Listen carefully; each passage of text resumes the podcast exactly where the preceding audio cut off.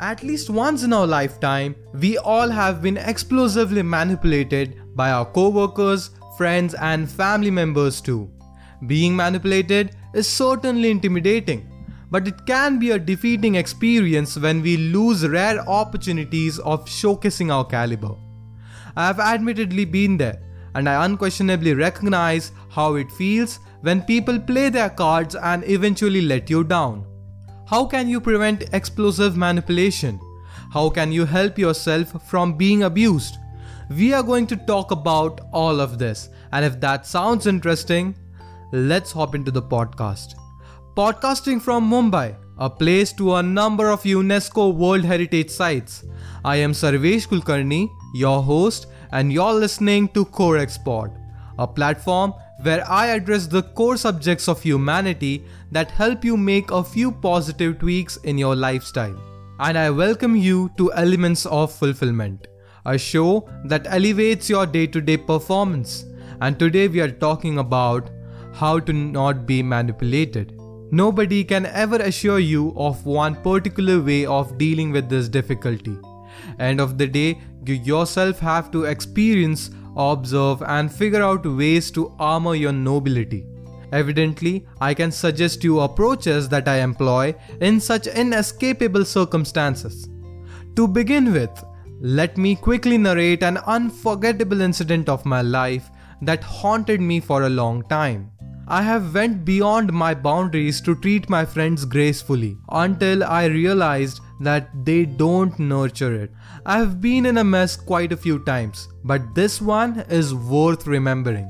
Due to unavoidable conditions, one day I had a huge disagreement with my young lady.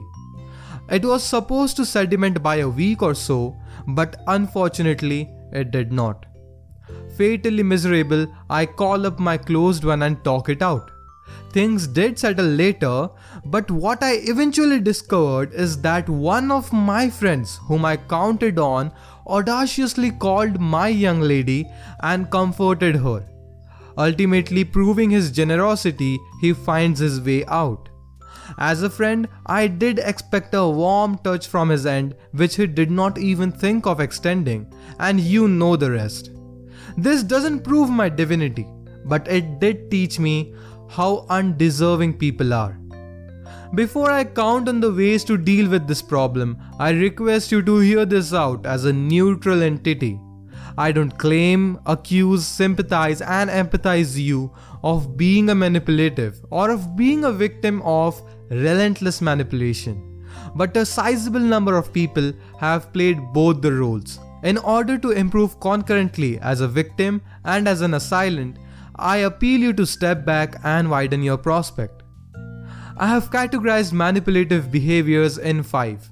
They are victim card holders, number two, proficiency card holders, number three, empathy card holders, four, violence card holders, and five, gold card holders.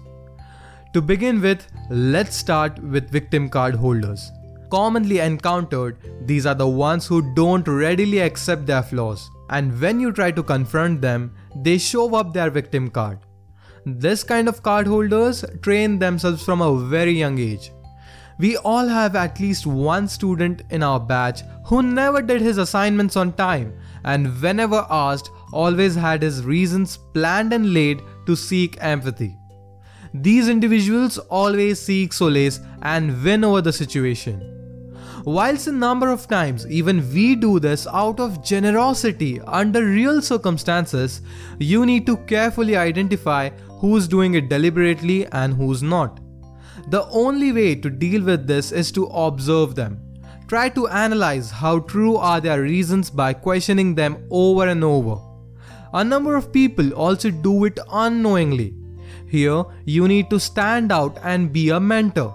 Teach them how to be responsible, comfort them enough that they don't feel sad and upset, but cheer them simultaneously so that they are bold enough of accepting their flaws. Number two are proficiency card holders. We often experience terrible days, work pressure, poor academic performance, heated arguments, breakups, and whatnot.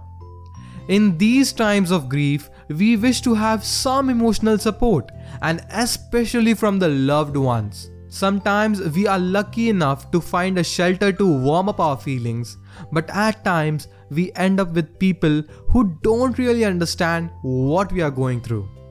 All they try to portray is that whatever is happening to us is trivial or insignificant. Instead of listening to how messed up we are right now, they start talking about their own hardships. They talk about how tough their life has been and how easy, pointless, and incompetent we are. I prefer to address these kind of people as proficiency card holders. They are highly advanced, as if from the 31st century. They know everything and they have experienced a hundred more years than us. And the worst part is that they don't allow one to have opinions just because those opinions, problems, or difficulties are negligible. Proficiency card holders require comparison to stand out.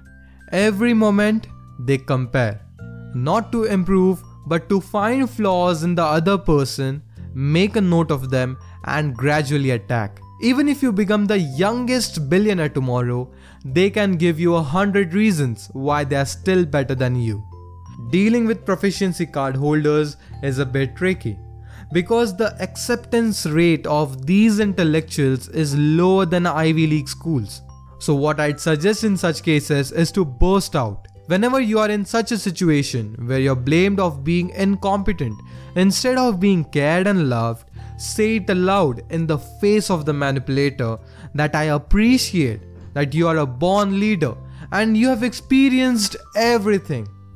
I cherish the fact that you can totally relate my problems to your life. But all I need right now is someone who can comfort me and hear me out.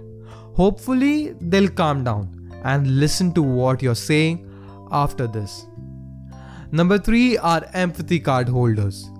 These manipulators love to sit back and blame. Before I address this, I would like to question you. Have you ever been awkwardly promoted to stand up and be a leader? If yes, then you might have been through this. If no, then you must take notes. Now, you might raise a question that how is it related to being a leader? You're right, and there's no direct relationship between the two. But you'd relate in a while now. Empathy card holders cheer you up to take a stand. They motivate you to take risk.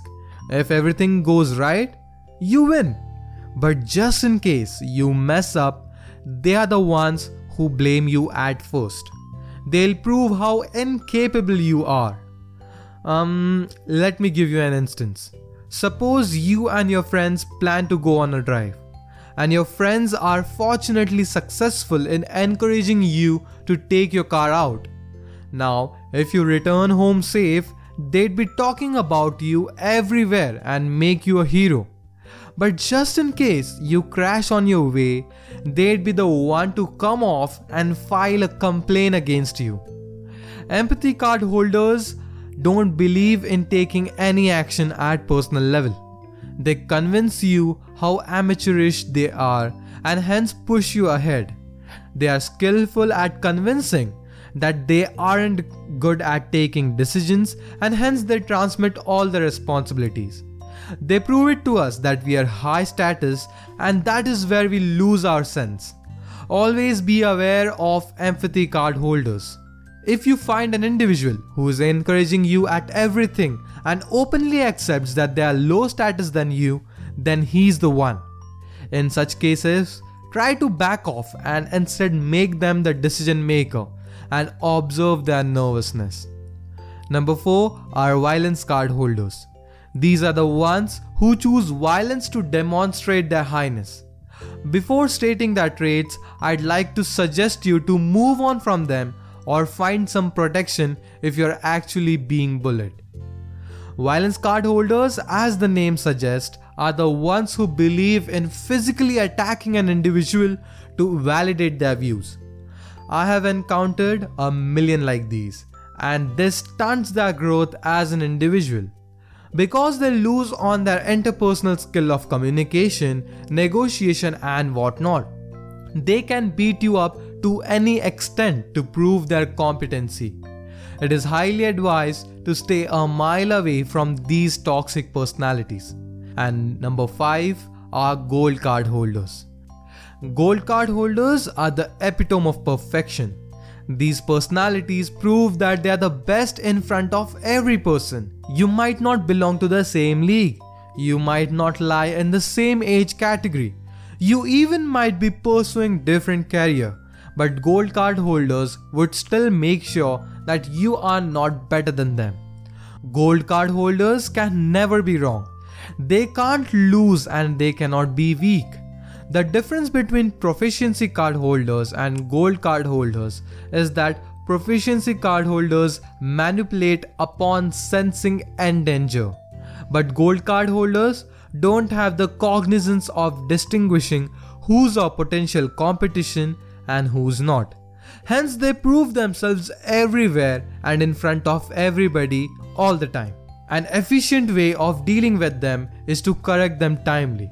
It is obvious for them to find it offensive, but if you do it, they won't try to manipulate you ever more. Lastly, one precaution you need to take is to not become a manipulator while tackling others. Manipulation can be a tool to escalate your performance. It is an art that needs to be consciously measured in order to keep up with others. End of the day, losing people as a manipulator and losing yourself by being manipulated can be tragic. Train your mind continuously. If you allow people to make more withdrawals than deposits in your life, you'll be out of balance and in the negative. Know when to close the account. I hope you like this episode and I'd love to make a podcast on any one of your favorite topics. I would like to share that a graphical visual representation of this podcast is made freely available on my YouTube channel OutgrowthX Life and my website www.outgrowthx.com. Do check it out. Join me at my Instagram, Facebook, Twitter, YouTube, and the blog. The links of all are available on my website. The views expressed in this podcast are subject to individuals' liking and holds no deliberate intention to harm or object any opinion, choice, views, and community principles. Until then, cheerio.